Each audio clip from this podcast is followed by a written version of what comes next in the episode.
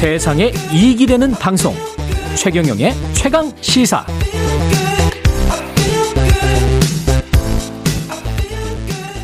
네, 임플란트 전문 기업 오스템 임플란트에서 유례 없는 대규모 횡령 사건이 발생했습니다. 이에 따른 후폭풍이 거센데요. 차상진 변호사 연결돼 있습니다. 안녕하세요. 네, 안녕하세요. 차상진입니다. 예, 오스템 임플란트가 국내 1위 임플란트 전문 기업이죠? 예, 그렇죠. 예, 이게 시가총액도 뭐 2조가 훨씬 넘는 걸로 제가 알고 있는데 굉장히 네. 큰, 큰 기업 아닙니까? 예, 네, 그렇죠. 예. 근데 대규모 횡령 사건이 발생했는데 그 횡령 사건의 개요부터 좀 설명을 해 주십시오. 네, 먼저 금융투자업계에 따르면 지난 4일에 오스템 임플란트는 자사 자금관리 직원 이모 씨를 특정 경제범죄 가중처벌 등에 관한 법률 위반, 업무상 횡령이죠. 음. 혐의로 고소했다라고 공시했습니다. 예. 그, 이 씨가 횡령한 자금은 약 1,880억 원 정도인데요. 오스템 임플란트 자기 자본 2,047억 6,057만 원의 91.81%에 해당하는 큰 액수입니다. 횡령 규모로는 이제 상장사 역대 최대 수준이고요. 예. 오스템 임플란트에 따르면 2018년 입사한 입시, 입, 이 씨는 재무관리팀장으로 일하면서 이제 출금 내역과 자금 수집, 잔액 증명서 등을 위조하는 방식으로 이제 자금을 횡령한 것으로 전해졌습니다. 회사 측은 우선 이 씨의 단독 소행으로 보고 있는데요. 음. 횡령 사실을 확인한 직후에 바로 긴급하게 고소를 진행했다라고 밝힌 상황입니다. 이게 1,880억을 얼마나 오랜 기간 동안 어떻게 횡령을 한 거죠? 이게 이 액수가 횡령이 되나요?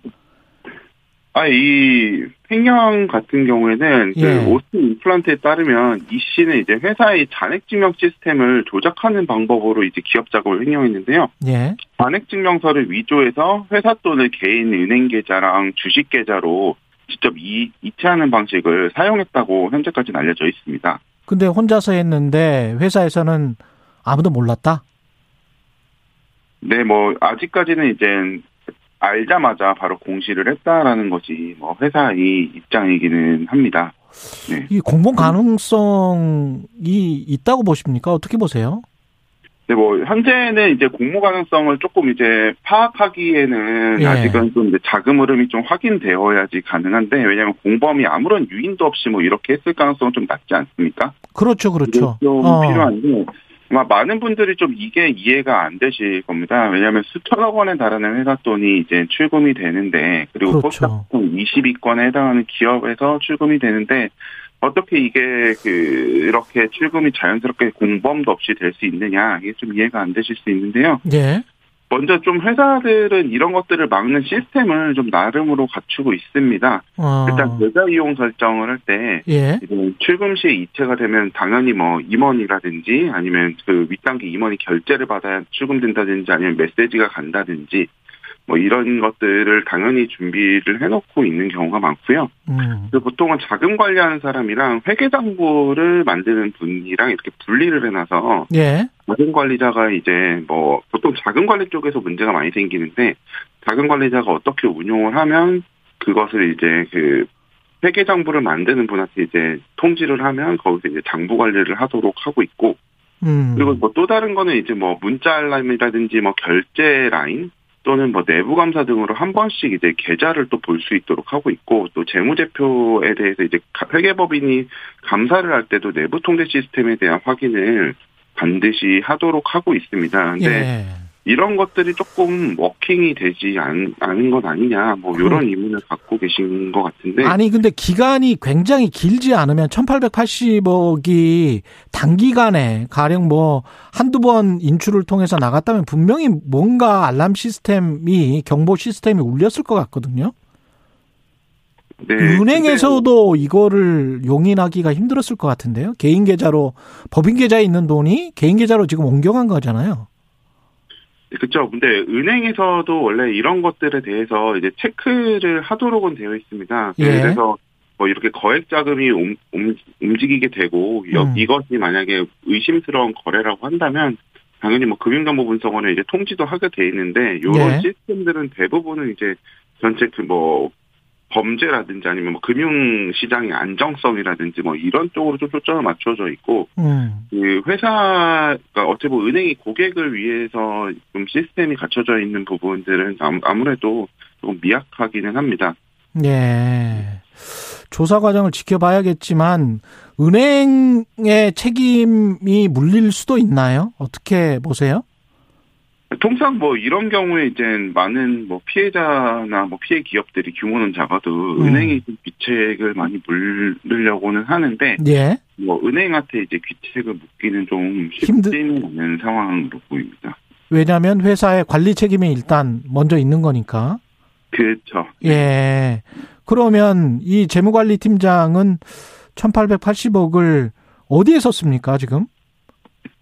어, 1880억을 사용한 것은 주로 이제 뭐 본인이 이제 알려진 것은 예. 이제 많이 그 주식 투자를 해가지고 이제 가지고 있다가 매각을 일부 하기도 하고 손실도 좀 보기는 했다. 음. 뭐 이렇게 알려져 있기는 한데 예. 그것이 아직 뭐 공식적으로 뭐 수사기관이라든지 뭐 이런 데를 통해서 뭐 확인이 된 상황은 아닌 것으로 알고 있습니다. 그럼 본인을 지금 구속한 상황이라면 이 돈 전부가 그 날린 거는 아니네요. 어떻게 보면 1880억 중에서 일부 주, 주식 투자를 혼자서 했다가 손해를 봤다고 하더라도 회사 입장에서는 어느 정도는 좀 어, 수거를 할 수 있지 않을까요? 네, 아 근데 돌려받을 수 있지 또 않을까요? 예. 사실 약간 제도적으로 좀 예. 문제다라는 목소리도 많이 있는데요. 예. 이게 이제 그 결국은 많은 피해자들과 예. 기업도 이제 자금 회수에 더 관심이 많지 않겠습니까? 그렇죠. 그 처벌도 중요하지만 예. 근데 이것을 이제 자금 회수를 하기 전에 먼저 이제 동결을 시켜야 그게 좀 회수가 될 텐데 어. 예, 범죄 수익으로 이제 봐가지고 몰수 보전하는 절차가 있고 그리고 민사적 절차로서 좀 이제 가압류 등 이제 보전 처분하는 그렇죠, 그렇죠. 절차가 있는데 예. 민사적 절차 같은 경우에는 이제 계좌나 자산을 이제 좀 특정을 해서 이제 보전 처분을 이제 좀 신청을 해야 되는데 아, 모르는구나. 금융기관 정도까지는 돼야 되는데 예. 아무래도 접수되고 나면 접 법원에 접수되고 나면 법원에 또 송달하는데 이제 수일이 걸리고 음. 그 중간에 이제 계속해서 막 자금이 좀 이동되는 경우 그리고 또 조그마한 이제 뭐 단위 신협이나 단위 수협 등 뭐 이런 기관들 통해서 계속 이동하면 예.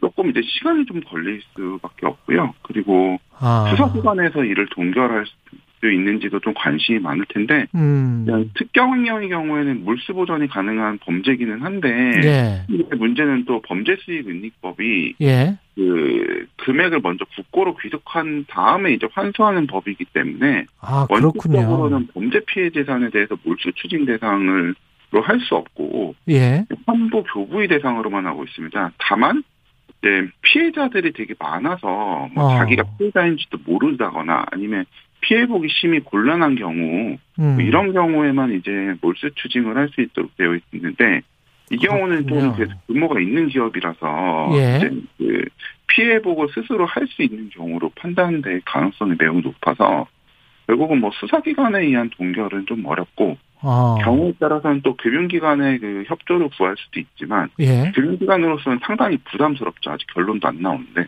아, 1880억을 동결을 임의로 하기에는 많이 그 부담스러운 상황이죠. 민사적으로 하려면 정보도 부족하고 시간도 굉장히 많이 걸리고 그동안에 이 가해자가 횡령사고를 네. 저지른 직원이 돈을 음, 빼돌려서 뭔가 부동산이나 다른 사람 명의로 빼돌리거나 아니면 조서도 피출할지 이런 쪽으로 빼돌릴 가능성도 배제할 수가 없군요.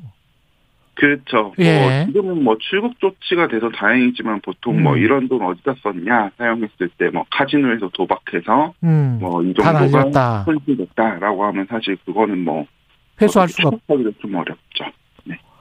아, 그러면 이 사람 같은 경우는 어떤 처벌을 받을 수 있습니까? 이 정도 액수면?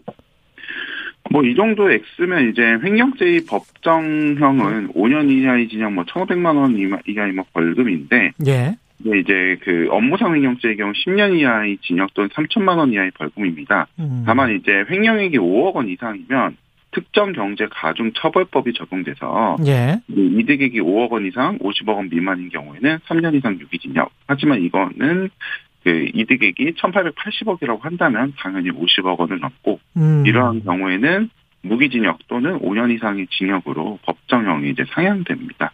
예. 다만 이제 대법원 양형위원회가 권고하는 양형 기준액은 예. 횡령한 50억에서 300억 원 미만까지는 기본 징역 4에서 7년, 그리고 음. 횡령이 300억 원 이상의 경우에는 5에서 8년 정도, 그리고 가중 시에는 이제 7년에서 11년, 뭐 요 정도까지 처벌이 될 예. 것으로 보고 있습니다. 그 오스템 임플란트 같은 경우에 코스닥에서 뭐 시총 20위 이내에 들고 그러면 주주들도 굉장히 많을 텐데 지금 네. 주식 거래는 정지된 상태죠? 이번 횡령 네, 때문에. 네, 그렇습니다. 그러면 앞으로 어떻게 되는 겁니까? 오스템 임플란트는? 아, 뭐 지켜봐야 알겠지만 예. 뭐 바로 뭐 좀 판단하기는 좀 뭐 쉽지는 않아 보입니다. 왜냐하면 내부 통제 시스템에 대한 뭐 좀 확인도 필요할 수 있고 그렇죠. 그리고 무엇보다도 그렇다고 또 너무 성급하게 또 상장 폐지를 시켜 버리게 되면 어, 기존 투자자들이 또 피해를 입을 수 있기 때문에 그렇죠. 결국은 이제 거래소에서는 어떻게 보면 상장 폐지를 시킨다는 거는 이제 앞으로 투자할 사람들을 뭐 어떻게 보면 보호한다는 음. 쪽에 좀 무게를 두는 것이고 기존 주주들은. 다만 기존 투자자들이 조금 더 이제 뭐 희생을 할 수밖에 없는 상황이고 그렇다고 음. 계속 뭐 거래를 유지하게 되면 기존 투자자는 보호되겠지만 또그 당내 투자자들이 또 어떤 피해를 입을까 뭐 이런 점들에 대해서 조금 이제 고심이 많을 것으로 보입니다. 다만 뭐 바로 판단하기는 좀 쉽지 않을 수도 있어 보입니다. 알겠습니다. 오늘 말씀 감사하고요. 차상진 변호사였습니다. 고맙습니다. 네, 감사합니다. 예, 1월 5일 수요일이었습니다. 예, KBS 1라디오 최경령의 최강시사 오늘은 여기까지고요. 내일 아침 7시 20분에 다시 돌아오겠습니다. 고맙습니다.